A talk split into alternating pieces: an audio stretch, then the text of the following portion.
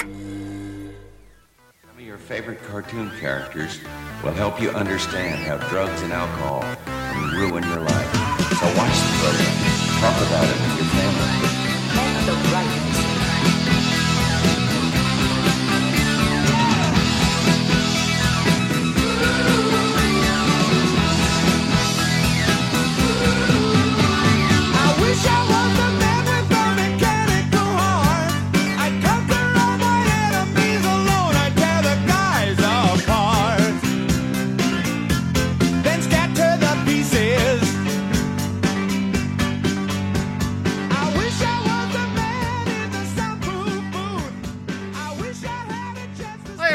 Welcome back to Special Presentation with Mike and Ethan. Or Alf will not be seen tonight.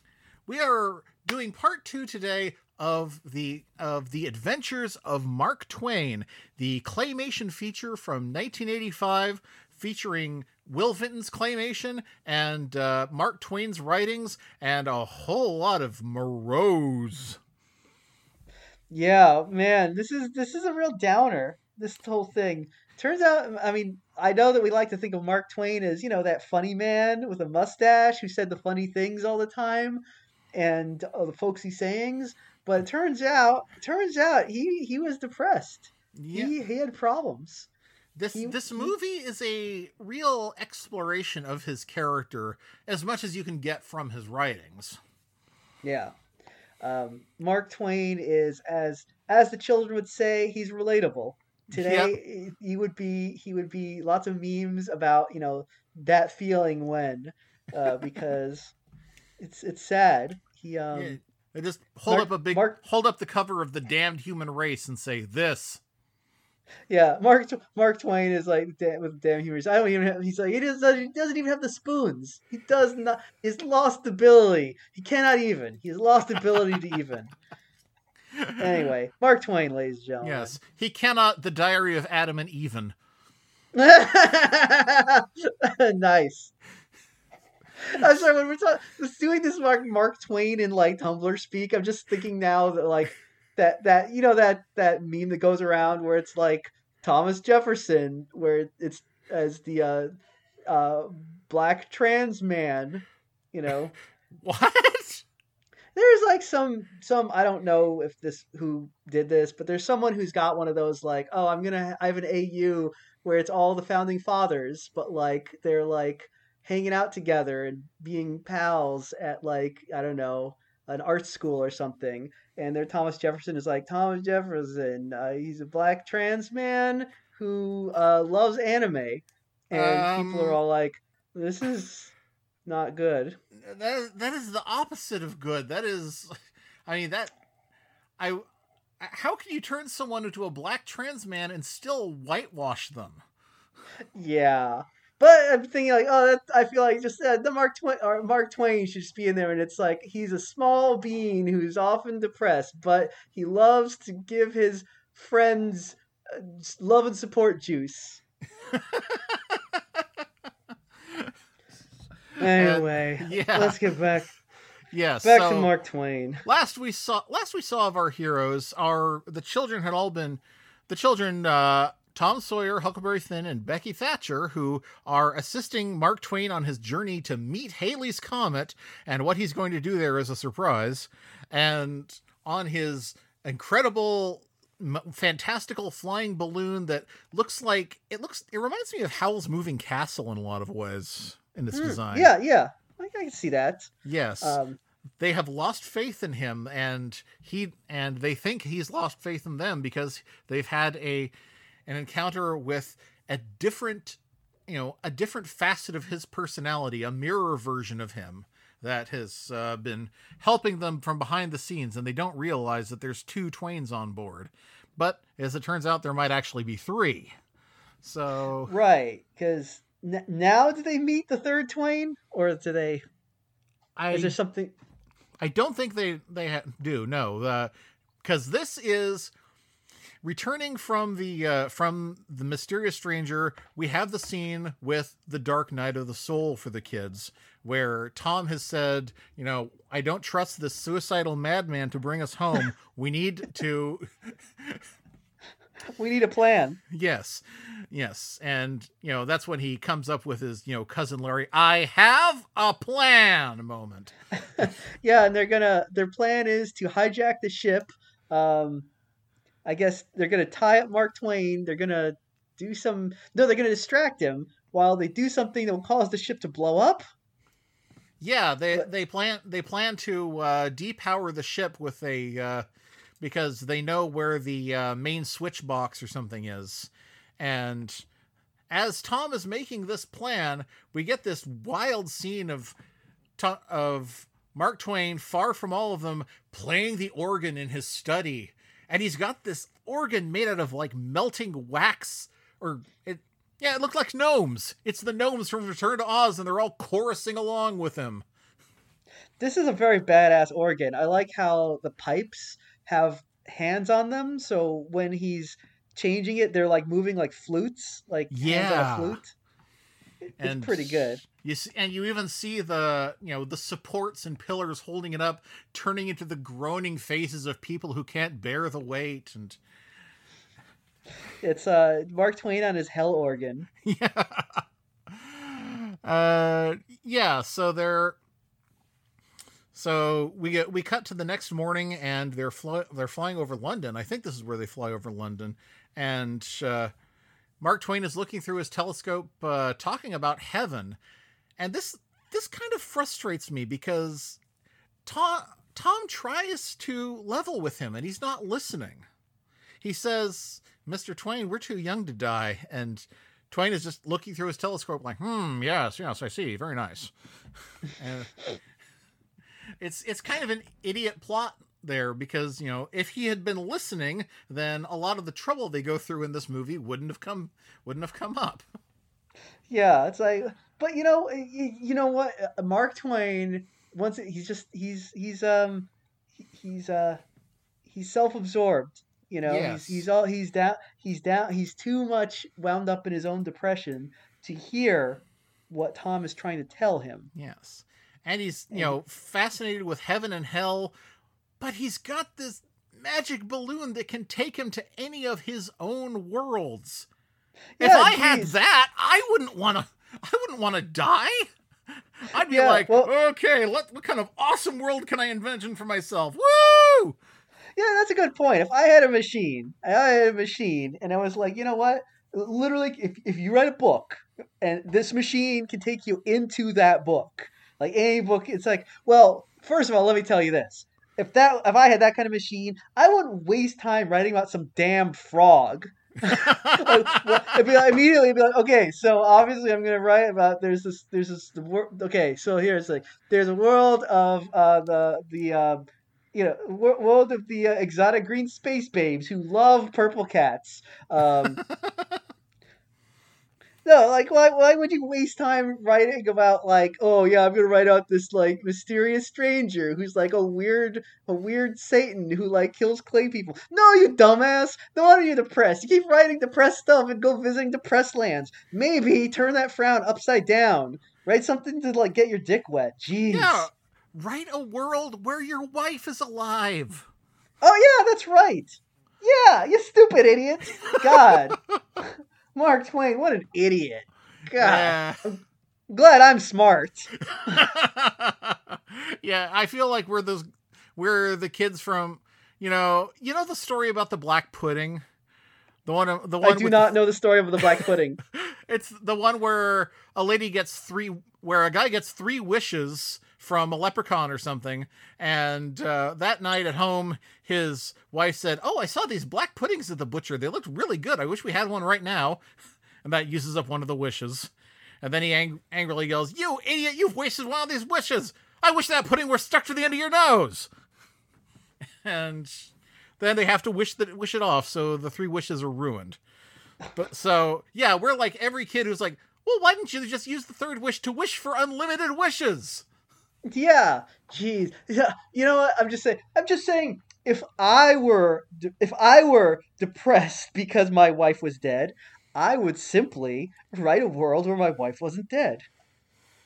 Yeah, that's healthy, and, right?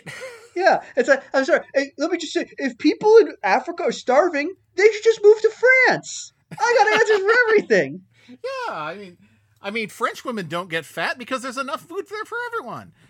Yeah, or that's wait. that's the way it works. Oh, what if what if they did get fat though? Oh, ooh, that would just be interesting. Um, hey, that's a that's a story you should write. And go I into. should, and then I'll use my machine to go into it. I uh, yes, um, I actually, you know, uh, it, that's a thing you can do, kids. But anyway, so the ma- the, ma- the machine that lets you go into any book you write, it's real, and it's called your imagination. Take a look in a book. Reading Rainbow. Reading Rainbow. Butterfly in the sky. Anyway, so it's Mark Twain. So, Mark yeah, Twain. Now, now, we now that we Storm, just basically Stormfield scene. Now, I, I like this this big digression where like Mark Twain. Let me. It's like Mark Twain. And we're just just um just shitting all over his his his his debilitating depression. Hey, if you ever get as de- depressed as Mark Twain, you deserve it. We're gonna get canceled for this. I mean, actually, no, it's okay. Sorry, no, no. Actually, you know what? It's okay to shit on Mark Twain's depression because his depression was situational rather than chronic. Oh, okay. All right. So that's okay then. It's totally fine. It's fine. It's fine. No, it's, it's not fine. I'm, I'm, we're be- we're doing a bit, kids. We're doing a bit. Thank God yes. We only have eight listeners. uh, something like fifty. But oh, shit. Now we're really in trouble. Yeah. One in Singapore. Hi. Well, here's what I'll do. When we do this episode, I just won't splice the audio, so it'll just be you talking to no one. Uh, and then no one will notice. Yeah, you did that before. Uh, let's see. Uh, okay. Mark Twain. Mark Twain. So Mark Twain. Yeah, Mark Twain is, and the reason he's been so focused on this telescope while Tom Sawyer is bearing his soul about how they don't want to die is because he's seen a friend in the space. Specifically, he has seen his friend Captain Stormalong, who is racing a comet and assures him, I am most assuredly going to heaven. And Twain goes, oh, an optimist. So, which is, a, I think, the best line of this movie. That's a pretty good line. It's a good line. Yeah. I mean, it's it's funny because it's it's not really a joke. It's just an, a very understated statement of, of what's going on, you know? Yeah. Um, But uh, but that's kind of that's why it worked. I just realized also before we go into Captain uh-huh. Stormalong, like basically what Tom is saying to um to uh, Mark Twain, is, in keeping with the Gumby theme, he's basically saying, "I don't want to die on the moon." Anyway, Captain Stormalong, Captain not Stormalong, Stormfield, Stormfield, yes, Captain Stormfield's visit to heaven is another. Uh... is another of uh, Twain's stories. And like most of them, this one is cut down to just one scene, but there's a, but the story goes on for a lot longer after this. And I do recommend it. It's very readable. It's, it's a very good picture of uh, Twain's idea of uh, faith and religion. But what we have here is definitely the funniest scene, which is where Stormfield arrives in heaven and they have no idea who he is because he's in the wrong heaven. Yeah, he went to this heaven of these alien, these, blue go- these blue aliens? Yeah, these three-headed, slug-tailed aliens who all talk in this incredibly over-the-top gay voice. Yeah, they all sound like Paul Lind. Yeah, they, they sound like Paul Lind or Charles Nelson Riley, and uh, it's...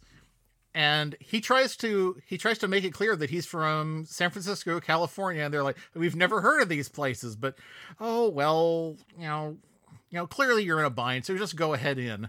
And so this old sea captain heads into Alien Heaven, which is this disco for three-headed aliens.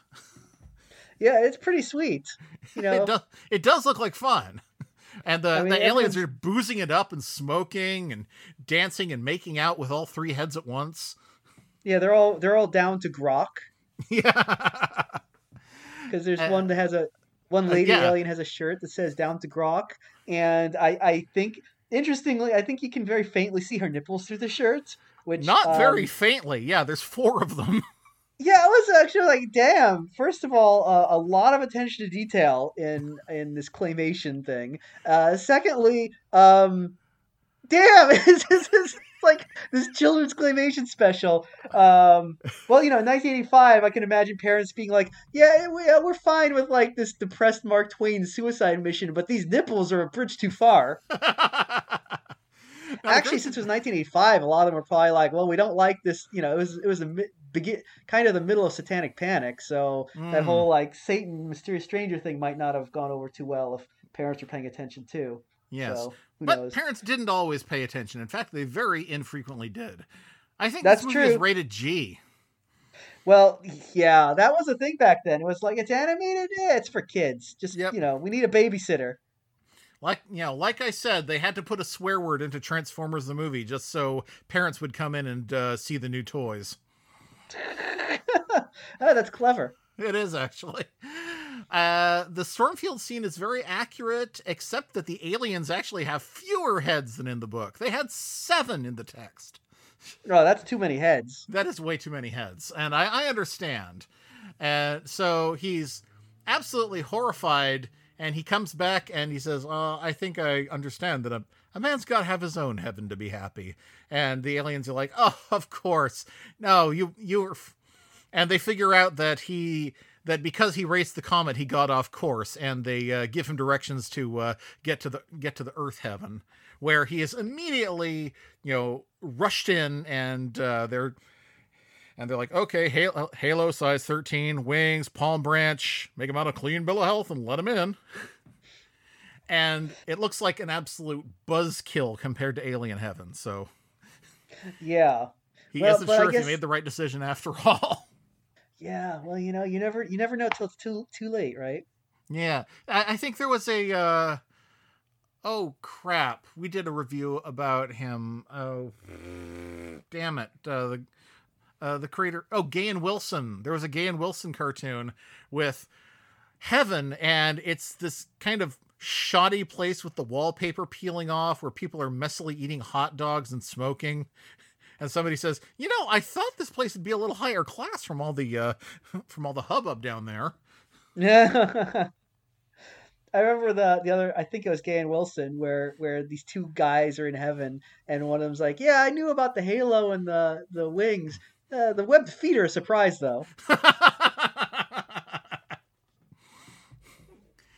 That's and in, I believe uh, that was Gahan Wilson. It was yeah. a it was a New Yorker cartoon, one of the very few non-desert island or psychiatrist yeah. ones.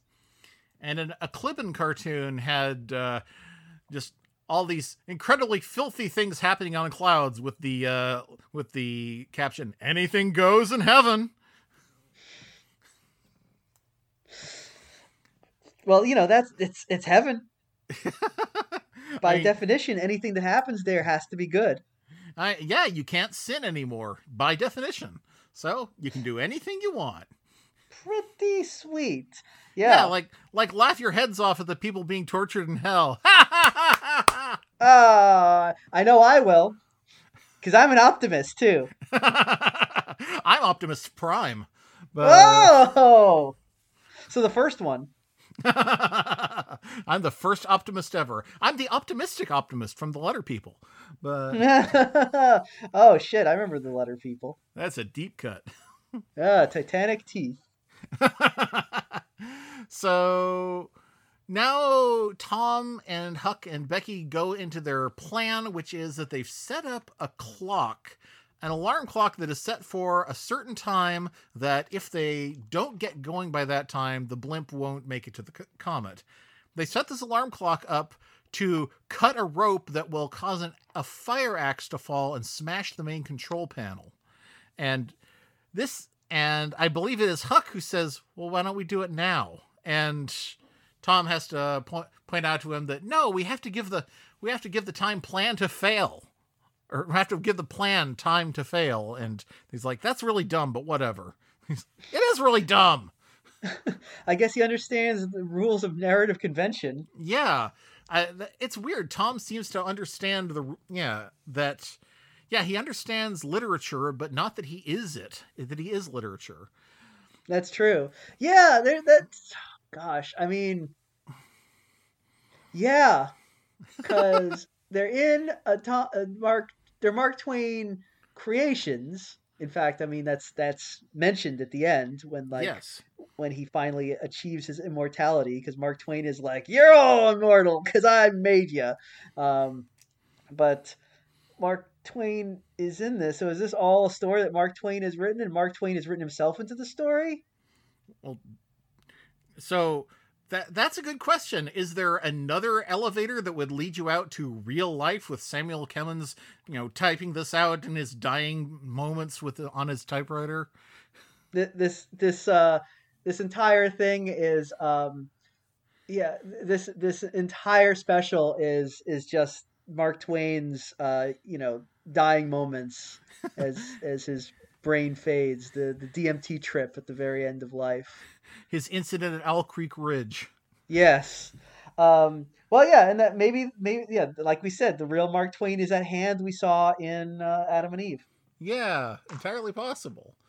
Oh, oh, and that's so the kids go looking for Mark Twain so they can distract him and keep him from uh, getting to the, getting to from discovering their trap, and they find a room called Mark Twain's Notebook where he is pontificating at length about how he's going to have the human race drowned again, drowned good this time, no ark. Well, yeah, yeah, you know, hey, hey, once again, he's God in this world. Yeah. Ah, he doesn't have to abide by the rainbow connection.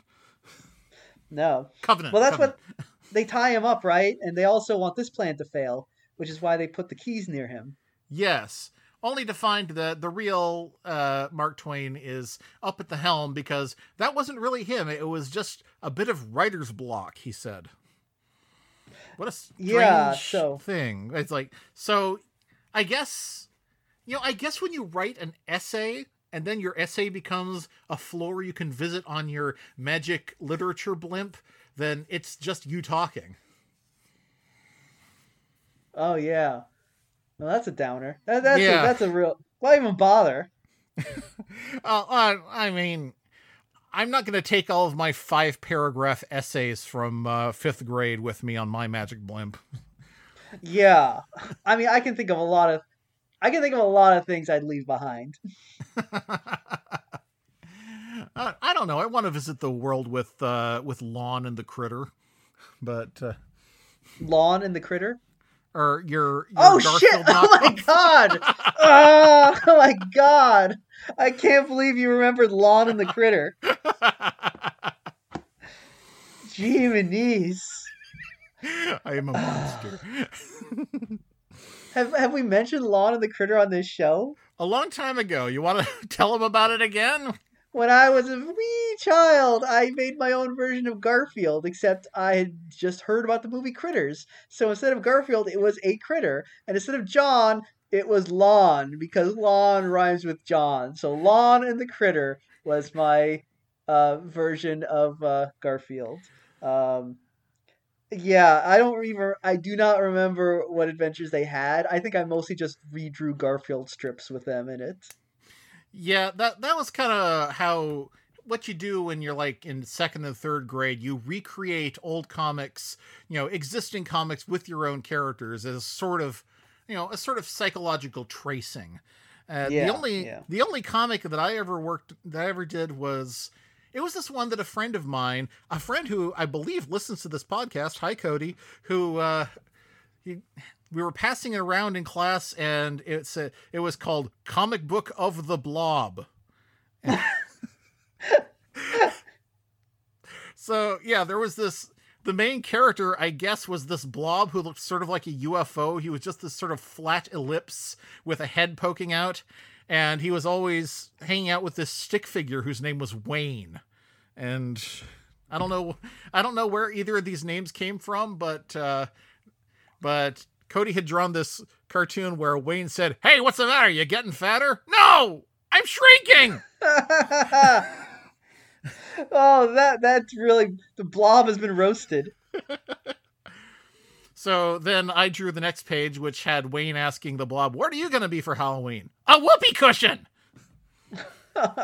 This is actually, uh, I can't judge. These these are actually better jokes than uh, Lon and the Critter had. I mean, they are actually based on what, what is happening, like the appearance of the blob. So it it is it, it it is in context. It makes sense. Unlike, you know, uh, Lon, who was like, "I'm going to treat this like ravenous hair monster from outer space like it's a cat," and just have it sleeping in like a little cat box and like talking to uh, Pookie's teddy bear and eating lasagna. And literally, it was still just... Pookie. It yeah, wasn't it was just Lukey. It was a Garfield. It was it was like one hundred percent just a Garfield X P. But anyway, I, uh, yeah. Mark Twain. Mark Twain, yes. Uh, so, yeah, the the the plan doesn't really work out as far as tying him up, but they do manage to get him distracted when they're down in the den, and they get him to read him the read them the rest of the Diary of Adam and Eve. So it's really interesting that they took this. This uh, thirty-minute uh, special and broke it up into two halves in this movie.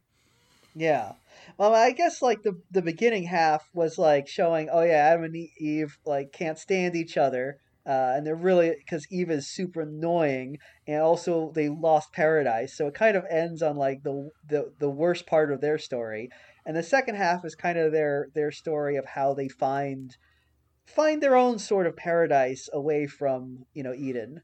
And yes. uh, because we see them basically learning to live together. Um, Adam also eats the apple, and yeah, he eats uh, the apple and suddenly realizes he's naked. And Eve provides him with clothes, and his birthday suit falls off from underneath the clothes. So now yes. he's naked for real beneath his clothes. Yeah, and uh, they have uh, Cain. Yeah, and... they have Cain, and they have no idea where he comes from, apart from that he suddenly appears nine months after uh, Eve says, "Would you like to come up and see my etchings?"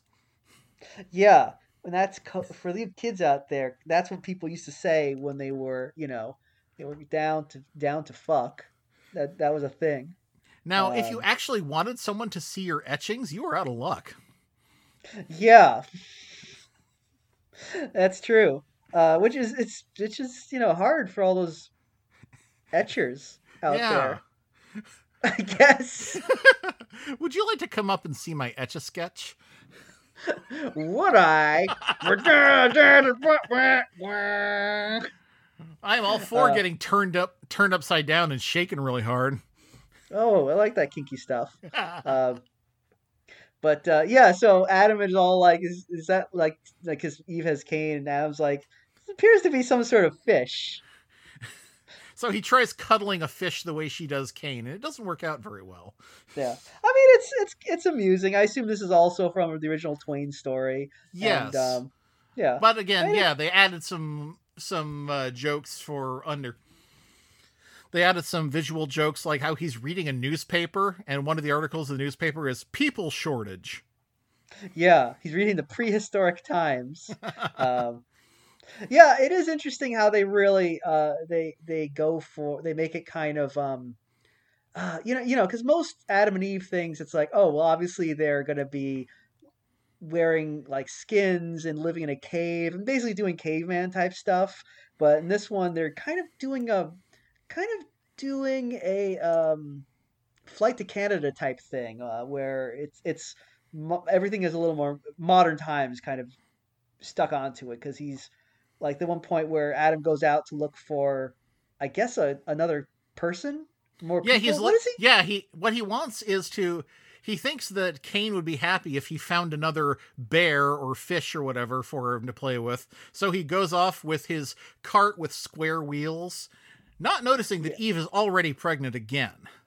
Yes, and when he comes back, he's got a um, a bumper sticker on his butt that says. Um, Oh God, what does it say? It's like Big Tree or something. It's was it the Winchester Mystery House? Something or like Santa that. Cruz Mystery Spot. It's some.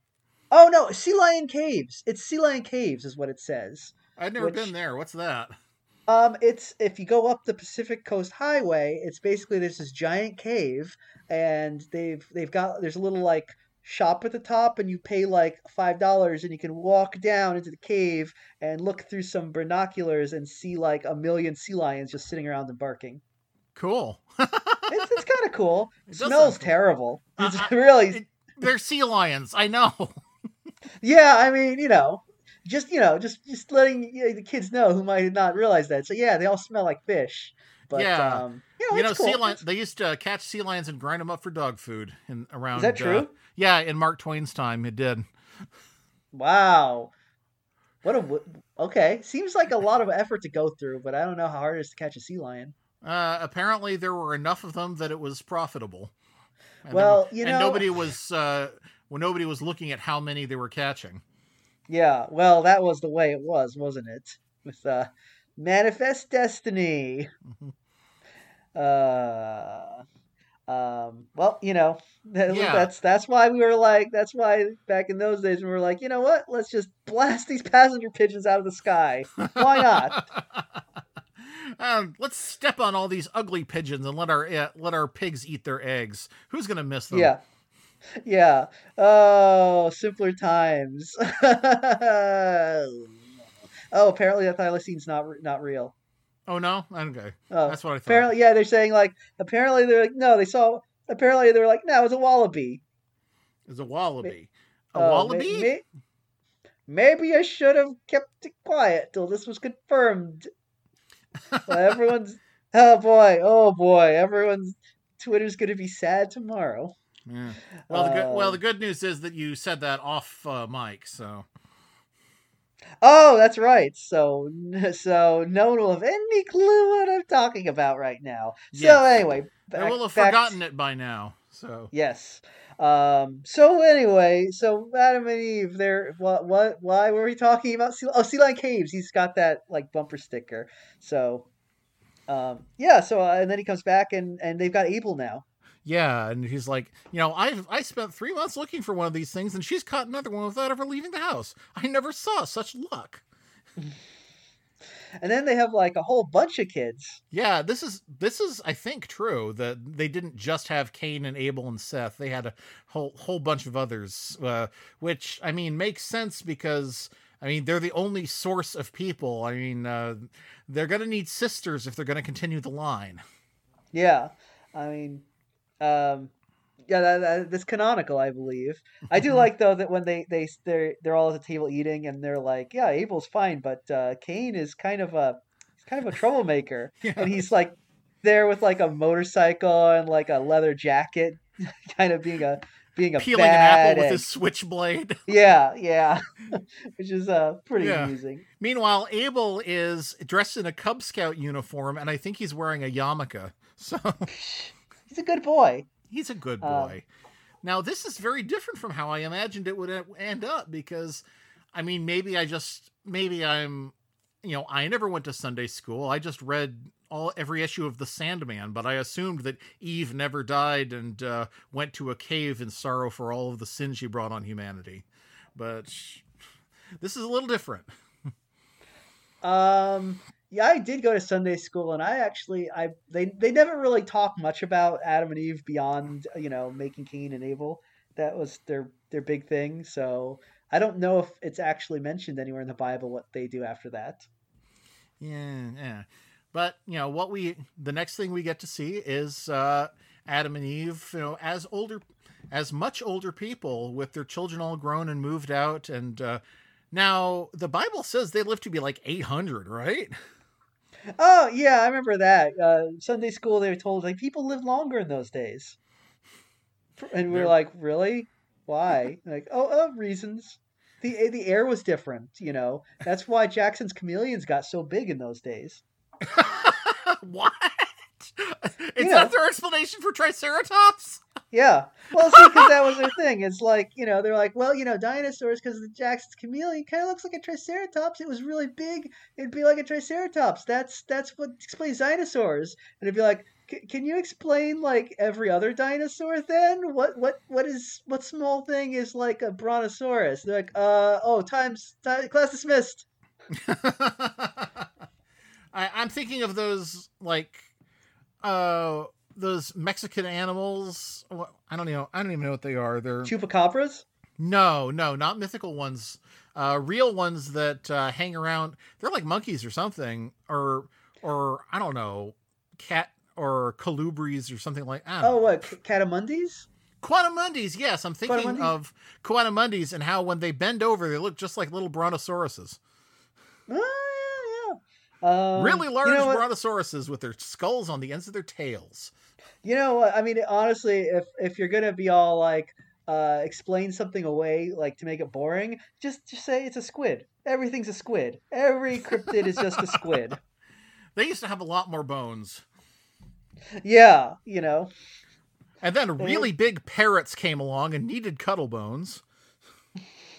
Yeah, that was, that was you know, but uh, you know, the, the the the the air was different after the flood, and that's why things got teeny. Why was the air different after the flood? What did the flood do um, to the air? Well, well, well, um, because the receding waters, moving water means more negative ions in the air, so negative ions would have made things smaller. Okay, and what? How come there was never a rainbow before the flood? Did water just refract light differently? Uh, yes. Actually, uh, uh, uh yeah. I'm gonna say, well, no. The real answer is, uh, Ethan, don't question God. You will Too not lame. Test the Lord. I'm not testing the Lord. I'm testing you. Oh, well, you know, um, I, yeah, I wasn't very, I wasn't very good in Sunday school. Uh, yeah, I, I've had your Sundays. Not the best. Yeah. I try. Look, I mean, I mean, it's cute, but the green cherries are meant for cocktails, not for on chocolate. But is that true? I,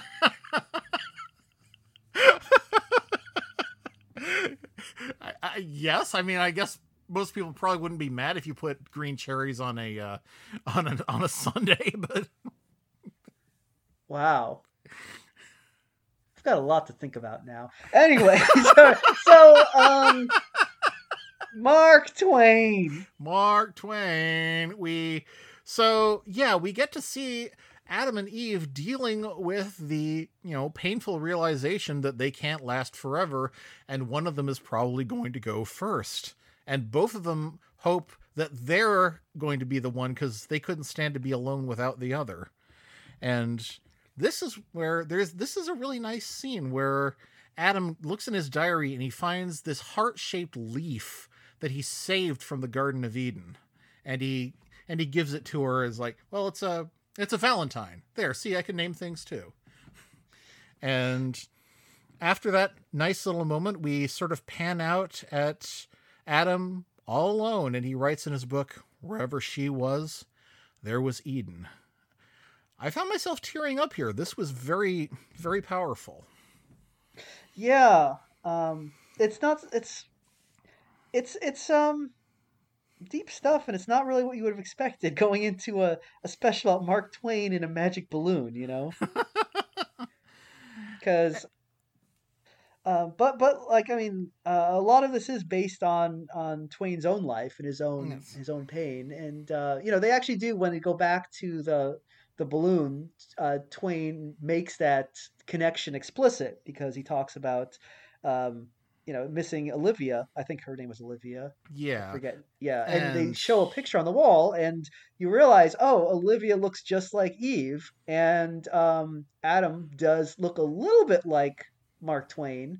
He yes. didn't have a mustache most of the time. You didn't really notice. We we fade from Adam's face to Mark Twain's face, and you realize that it's been the same puppet the whole time. A little, well, well maybe not quite the same puppet. Uh, this version of Adam, he looked more like like um, Jim Varney than anything else. But yeah, that's true. Um, and his hair is a, his hair is a little different, you know. And I think his mustache is not quite the same when he has a mustache toward the end, but you know, but it's yes. uh it, it is kind of an affecting mediation on loss, you know, and, and, yeah. and that and, is kind uh, of the issue with this movie, is that it's a children's movie about Mark Twain who did not write for children. Yeah. Well, this is this is a it's a it's a kids movie from a time when kids movies um, were a little more melancholy, and I feel like yeah. they, they tended to deal with um, you know, kids movies were to some degree about coming to terms with, you know, the world and the loss of innocence and growing yeah. up, and um and and you know you're you're there's a certain age where you. You you are you have you have to confront these things. You know, mm-hmm. you can't be a kid forever. Yeah, um, you've. I remember the. Uh, I had Childhood as Hell from the Life in Hell collection, and it had this whole thing about uh, you know you know your growing up checklist, and it included things like realizing that death is permanent, realizing that death happens to everybody, realizing that applies to you too. Yeah, you know. Um, And and it is a thing. It's like it, it's every everyone goes through these stages. You know, it's coming eventually. You know that you and everyone that you love will eventually, you know, shuffle off this mortal coil. And yeah. um, mm-hmm. you know, that's something um, my dad. Something my dad said was like, you know, I've I've got to make some plans. I am planning on dying in the next thirty years. And I said, no, no, no. Oh wait, you're seventy. I guess I wouldn't bet against it. What should I? yeah, I know. It's it's one of those things where like.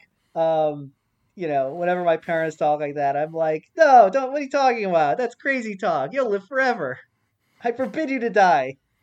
Um, but, you know, I mean, that's the thing is like, you know, you can only be lucky for so long mm-hmm. until, um, you know, even if uh, it, it'll catch up with you. And, you know, um, and, you, you know, know I'm, I'm even the luckiest I'm, person is subject to entropy. Yeah. I mean, that's the thing is like, we were, we were talking earlier. It's like, I'm, I'm getting older myself and I'm feeling like I'm feeling t- time, the snapping beast coming up. And I mean, I've, I've been very lucky in my life. I haven't had to deal with a lot of, you know, a lot of pain, a lot of loss. Um, but yeah, that know, means it's all coming at once later on. Yeah. I mean, oh boy. We're, we're all on borrowed time. And the longer you live, the more you, you feel that you, you more, the more that becomes real to you. Um, and, um, I feel like, uh, you know, like there's a, a lot of, I, I just feel like, I, I feel like, uh, speaking of being an old geezer, I'm like, oh, kids specials nowadays don't deal with this sort of thing. It's all happy, happy, joy, joy. But I don't know that that's true. I don't watch a lot of the modern kids stuff, but I do know that a lot of these older, uh, kids specials, I remember like not really liking a lot of them when I was a kid, cause they were depressing and, and sad and didn't uh, left you with the weird feels. But, mm. you know, um, as an adult, it's like, uh, you know, it's like how you, you can appreciate Charlie Brown specials a lot more with the benefit of uh, a few years of uh, experience. Yeah. That's when you're, as you know, as a kid, it's strange to realize the, the things that are made for kids are never made by kids. Can you imagine if, you know, there was a something like this about coming to terms with death and it was made by, you know, age eighteen and lower? Yeah, it would. Um, Jeez. Yeah, it would just be the end like, oh, yeah, then I then I beat death up and now we're all going to live forever. Uh, I don't know. I think that's a I think that's a good uh, a, a plot you could hang a story on. I beat death up. I mean, it's basically just the uh, the soldier in death from uh, you know, Jim Henson the Storyteller. But you know, you re- but as we know, in that it was a bad thing because yes. living forever turns out, uh, you know, what's cracked up to be. So um, that as well was kind of a, a mediation on the necessity of all things ending yes. eventually. Um, but yeah, I just I mean, like to have um, a choice in the matter. Yeah. Well, it'd be like Mark Twain. And, yeah. You can choose when your exit is. That's true. I Unfortunately, mean, well, it's it's one of those things where you can hasten it, but it's harder to delay it. Yeah.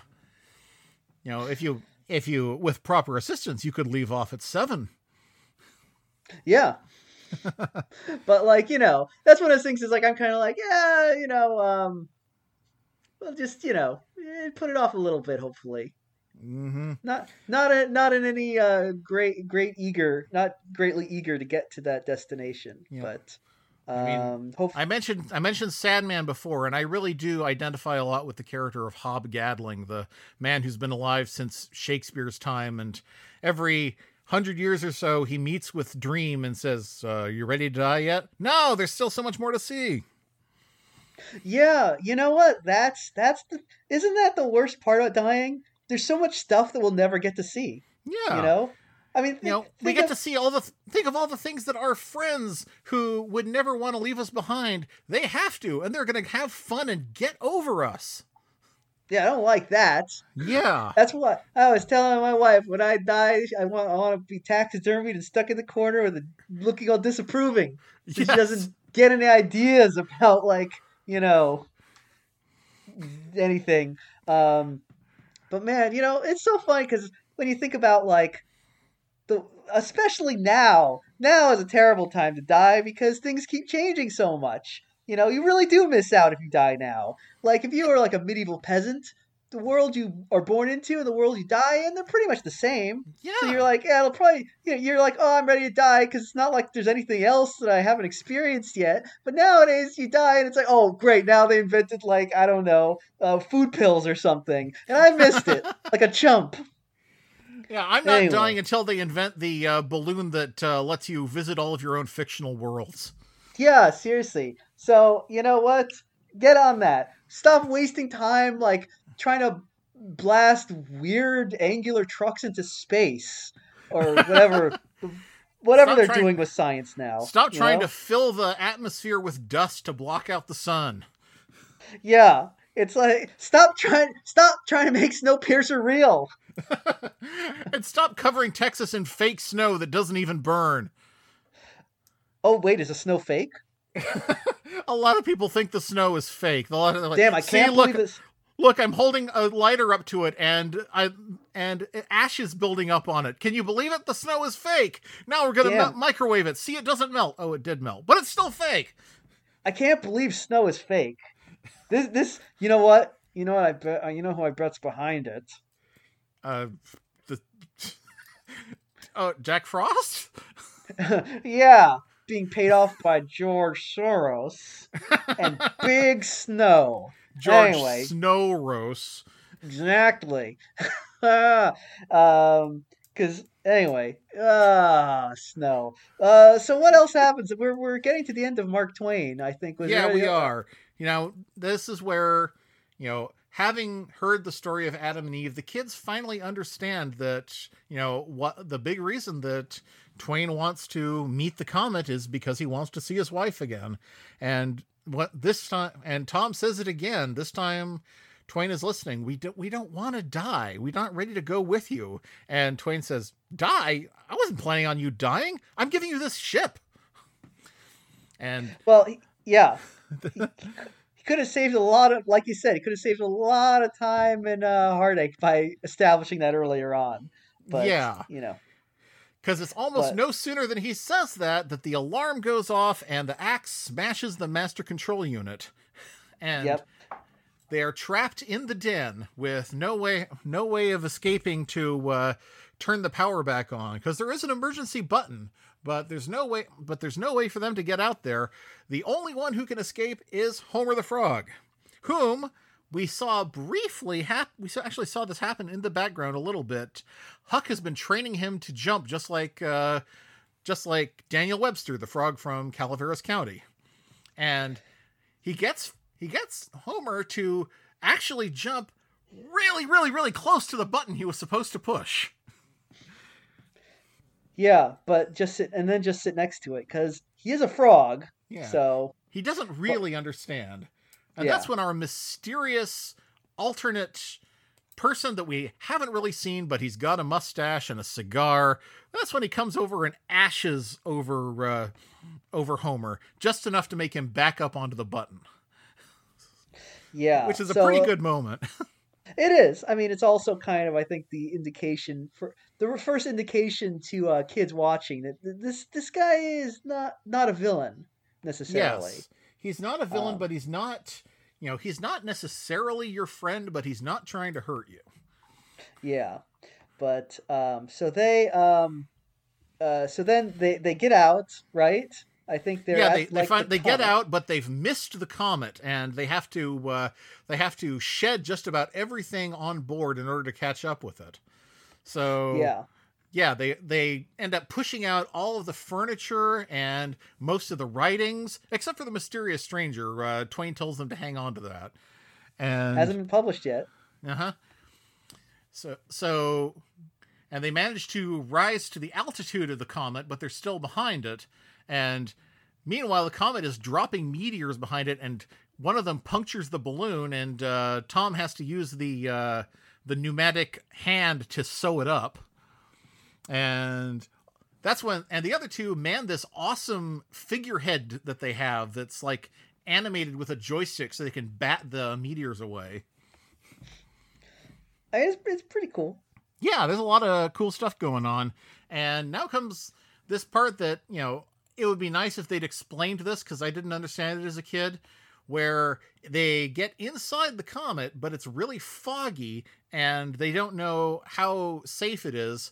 So they get into this sort of steamboat call and response thing going on. Do you know about this?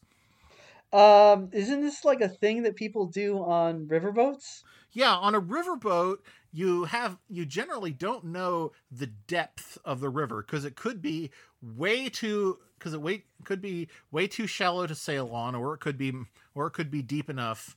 So they had this regular sort of chant where people would uh, stick a pole down and they would call to the uh, to the navigator, you know, all these numbers like eight and a half feet, nine and a half feet, ten feet, half Twain, Mark Twain. And that's where the name comes from. What? What? Yep. So his name's not really Mark Twain. No, of course. His name was, in fact, Samuel Clemens. Oh, yes. That's right. It was, wasn't it? Mm-hmm. Oh, so he got it from, he. so he, he took it from the riverboat thing. Because he was yes. a riverboat pilot, as he yes. told us. Mm-hmm. Was he a riverboat pilot in real life, too? Yes. Oh. I believe. I mean, I know he, yeah, no, I know that he sounds read, right. wrote on them. Yeah. And we're going to get a lot of letters of people just being like, well, I can't believe you didn't do any research about Mark Twain. I was like, Look, yeah, I we know... did. We watched this whole movie. I watched this whole movie for you. Gee, my niece. Look, I know well, I know Mark Twain. He's got a mustache. He's got the cigar. He says the funny. He makes the funny. And he gets all sad because his wife's dead. What else do you want from me? It was his fucking life story. I looked up that his his kids died, too. It took a whole, to two, that took a whole, like, twenty seconds on Wikipedia. I had I like, how you... cl- what? I like that your description of Mark Twain also matches Groucho Marx. Oh, yeah, it's true. Maybe they were the same person. Wow. He might have been a riverboat pilot, too, and I believe he lived at the same time, right? He was from the eighteen hundreds. Wow. Marx Twain. Think about it. Think about it. So they finally made it into the core of the comet, and this is where our mystery man finally reveals himself as the other Mark Twain. And the white-suited Mark Twain explains that everybody has a dark side, and this is his. Uh, so he gives the kids a little bit of uh, final final advice, which the uh, which the dark-suited Twain riffs on.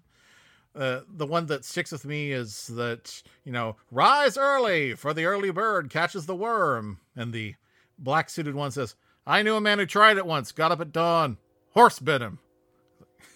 That is exactly what you're talking about when you're talking about, this is the kind of random shit that uh, Mark Twain says in fiction. Yeah. It's like, oh, okay. All right. A horse bit him. Okay. A horse bit him, I- yes. I guess you could say as a as a uh, as a bird is to a worm, so is a horse to a man. I a horse would... is a is a natural predator that, that eats men at dawn. So yeah, okay, sure. Um, I just like yeah, the idea that he that the horse heard the alarm and went in to bite him because it was angry. But... Yeah, well, you know, if I was a horse, I I would. I, that's very relatable. I too, I too. You know what? My my favorite, my favorite uh, French New Wave cinematic experience: horse bites man. I'm sorry, no, man bites horse. It should be man bites horse. um. Anyway, so. so... Yes. So th- once then... they've gotten their big their big thing, uh, the two Twains step together, uh, form one person in a in a two-toned suit, and vanish. But not far, because now his face appears in the vapors of the comet. Wait a second. I just realized something.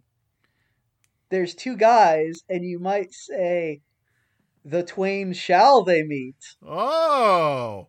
Would you say that before the two of them had been cleft in twain? Yeah. Man, there's just layers in this.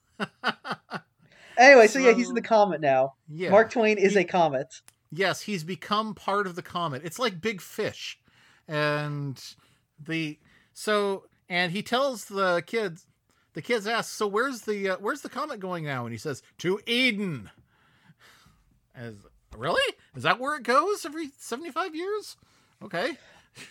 Sure, why not? Yeah, why not? And he assures them that they in the in the balloon will circle the earth many times. It's like, okay, what does this mean? Is this like the immortal immortality of being a classic, that the kids will never die because they're part of his body of work that will be circulated forever? Or are they literally circling the earth in the balloon to this day? Yeah, they never returned. No, they well, never returned. Their fate is still unlearned. You know, the first thing we see is the balloon going through space empty. So, oh. do you think the you know you think the kid's bones are up on the deck somewhere? Well, and then the story did, starts over again as the book opens. They did say from... um, that apparently they published the story. They published The Adventures of Mark Twain because Huck Finn wrote it, or. So yes. Presumably they somehow got that thing published. So and, I guess they came yes. back. And we and we skipped the whole Aeronort joke because that never got funny. Oh yeah, that's right. Tom Tom Finn was never Tom Hanks. Tom Oh my God. Tom Words Hanks and Huckleberry Hound. Are... Tom Hanks and Huckleberry Hound could not pronounce the word aeronaut. So Becky Thatcher, who was in this, I don't think we mentioned her in this second episode on this. Yes. Um, she was the one who kept correcting them because what? Because girls. Yeah. God. Because girls, I mean, they, they know big words. Jeez. I guess they use see, simple words like wharf. You know, I'm just saying, well, you know, it's like uh, girls are always like, oh, always these uppity bitches, you know? Ugh. But anyway, um, I guess that, that they um, return to Earth and, or something. I don't know. They they still got that thing that thing flying around like the the yeah yeah like the te- yeah. like a thing that a thing that flies around, right? Yeah, like hey, like, I'm no Mark Twain. Like the, I can't describe things. Yeah, I'm gonna say like you know the the Testament of the Pentateuch or whatever that stupid thing is. Um, I, I like. Like the head of Unicron. There we go. There we go. And, there we go. Instead, and, yeah, that's that's instead of we instead of referencing things. What I like how every time I have a reference, I'm like, yeah, I'm gonna reference a thing that even I don't know what it is. So I'm just gonna like make up the words that sound vaguely like the thing, and, and, and hope that someone listening will know. Yeah, you know, everyone at home, the Pentateuch of the the the Pentateuch. Yes, the Tarkus. I don't know. It's hey, a if you're thing. Listening. You know, we are open to corrections. We will we will cite you on our next episode. Yeah. No, well, no, no. Ethan will. Never correct me, though. um.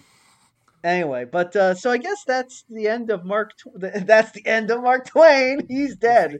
Um, he's dead. He's he's what, dead, and he what, likes it that way. What have we learned about about Mark Twain, but also uh, about life from well, The Adventures of Mark Twain? Well, I've learned that something else was happening in Mark in Mark Twain history at the same time as this. Uh, like I said, there is a very vague connection between Mark Twain and comic strips, but it's a doozy because there is there is in fact a Mark Twain journal that is still in publication, I think. Yes. Hmm. Uh, and For in nineteen eighty-three or so, they had a regular cartoonist who would do cartoons of the of uh, quotations from Mark Twain. This cartoonist, a little fellow you might have heard of by the name of Bill Watterson. What? You mean the Calvin and Hobbes guy? The Calvin and Hobbes guy. One of his first cartooning jobs was do, as the regular doing regular freelance work for the Mark Twain Journal. Wow. Huh. Um, I guess this is what he was doing instead of Robot Man. Yeah. Wow, that can, is a doozy. Um, yeah. And if you look at one of these cartoons, you can see what is clearly the prototype version of Calvin from when he had his bangs over his eyes. Did he draw Huck Finn as Calvin?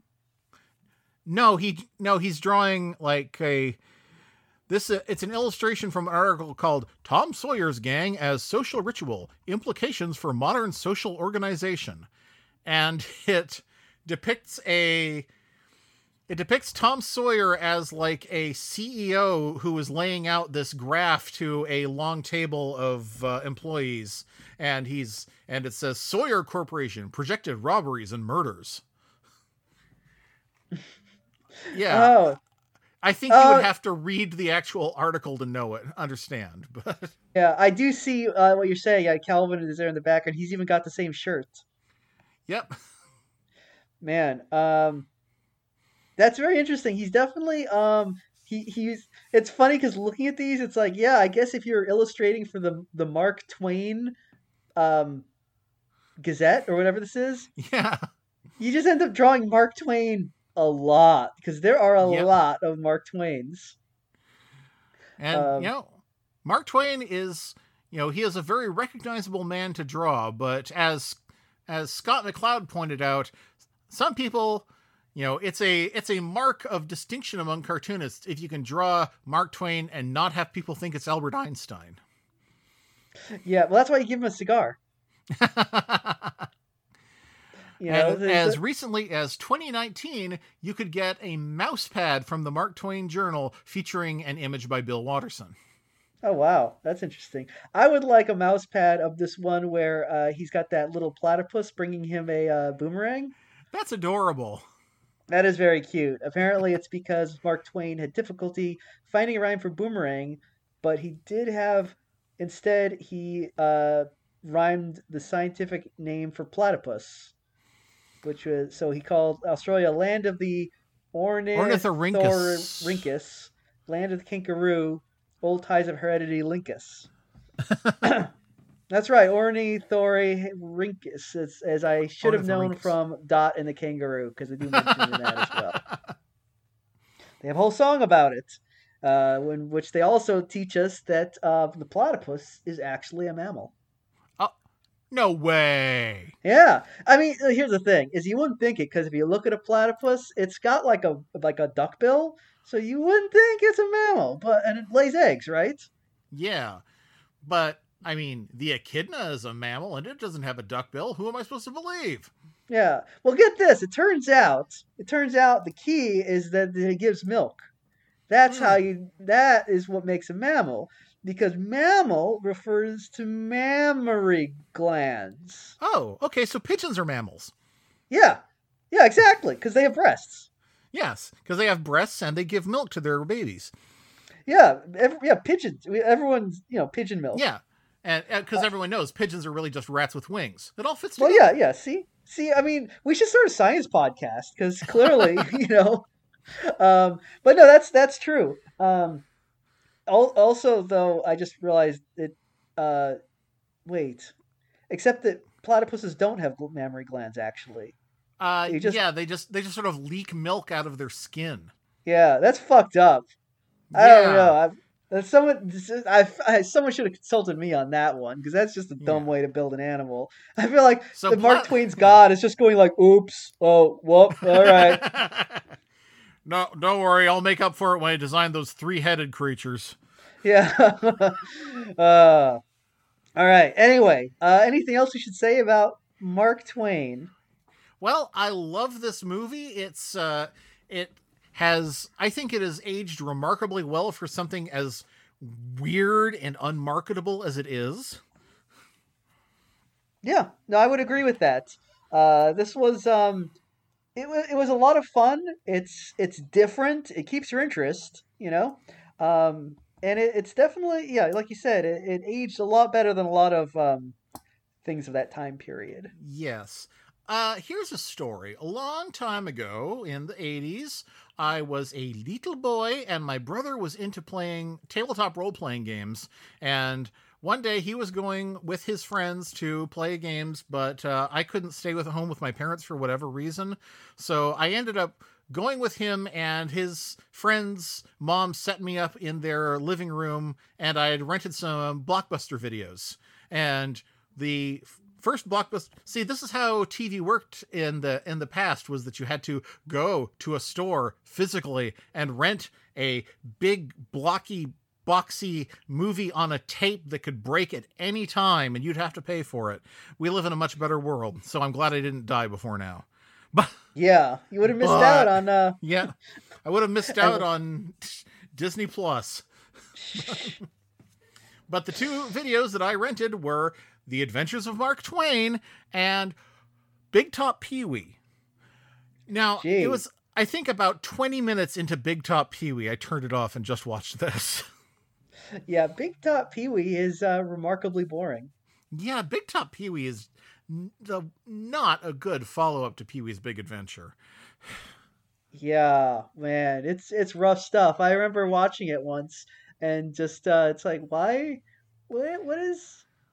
What is, why is Pee-wee being is, an asshole to everyone in the store? Why why is he getting married? What is going on yeah. here? Why why is he suddenly living in this town of old people? what is what is what is going on? Uh, this is this is not the Pee-wee that I know and love. Yes. Do you think it'd be better if it were claymation? Uh, it wouldn't be worse. No, that's true. I mean, you could. So a lot of the. Uh, You know, fantasy stuff like the adults turning into kids and the the tiny person dressed up as a needle, that would look better. But uh, yeah, yeah. Uh, anyway, but, so yeah, yeah don't. Anyway. So do not bother renting Pee-wee's uh, Big Top. Is Big is Top Pee-wee? Pee-wee, yeah. Big Top Pee-wee. I, did you see any of the either of the Pee-wee movies made for Netflix? I haven't. I saw the one where the one where he wants to date that man, the the football man, I think, or who is that I, guy? I, huh, I don't know what you're talking about. So uh, Clay Aiken must... or Troy Aiken, Aiken invites him to his birthday party, and Pee-wee has to go cross country to like see him. Huh? I no, I haven't seen that one. Huh. It's like it's it's um. It's actually really good. I actually really enjoyed it. It um, better than Big it, Top Pee-wee? Good. Oh, way better. It it, it it actually captured the style and the feel of uh, Pee-wee's Big Adventure fairly well. Um, wow. I mean, I shouldn't say that, like, you know, Pee-wee wanted to date this guy because, of course, it's, you know, all subtext. But, I mean, yeah, come on. It's yes. kind of – I mean, it's, well, if, it's if obvious. You ever watched- If you've ever watched Pee-wee's Playhouse, it's all it's all subtext too. I mean, they yeah, yeah. they specific they actually make jokes like, "Is that a wrench in your pocket?" Why well, it I is mean, a wrench in my pocket? The subtext is is where things it's it's where things should be because it makes you feel smart for figuring it out. You know, because yeah. I can watch it. Because if it wasn't subtext, I'd be like, "Oh, it's uh, Pee-wee's dating a guy, okay." But if it is subtext, I'd be like, "Aha! I'm smoking on my Sherlock Holmes pipe," and I'm like, "You see." You see, when Pee-wee says that he wants to date this this guy, that means that they're an item because I use what we like to call in the business inductive reasoning. You see, Wait. we could have that science podcast. That's right. We're we're like uh, yeah. So anyway, um, so yeah, stay know- tuned for our our upcoming science podcast. We didn't do any research. What's this? Yeah. Well, you know, I think people will find it relatable. Uh, anyway, so that's that's it for Mark Twain. Mark Twain.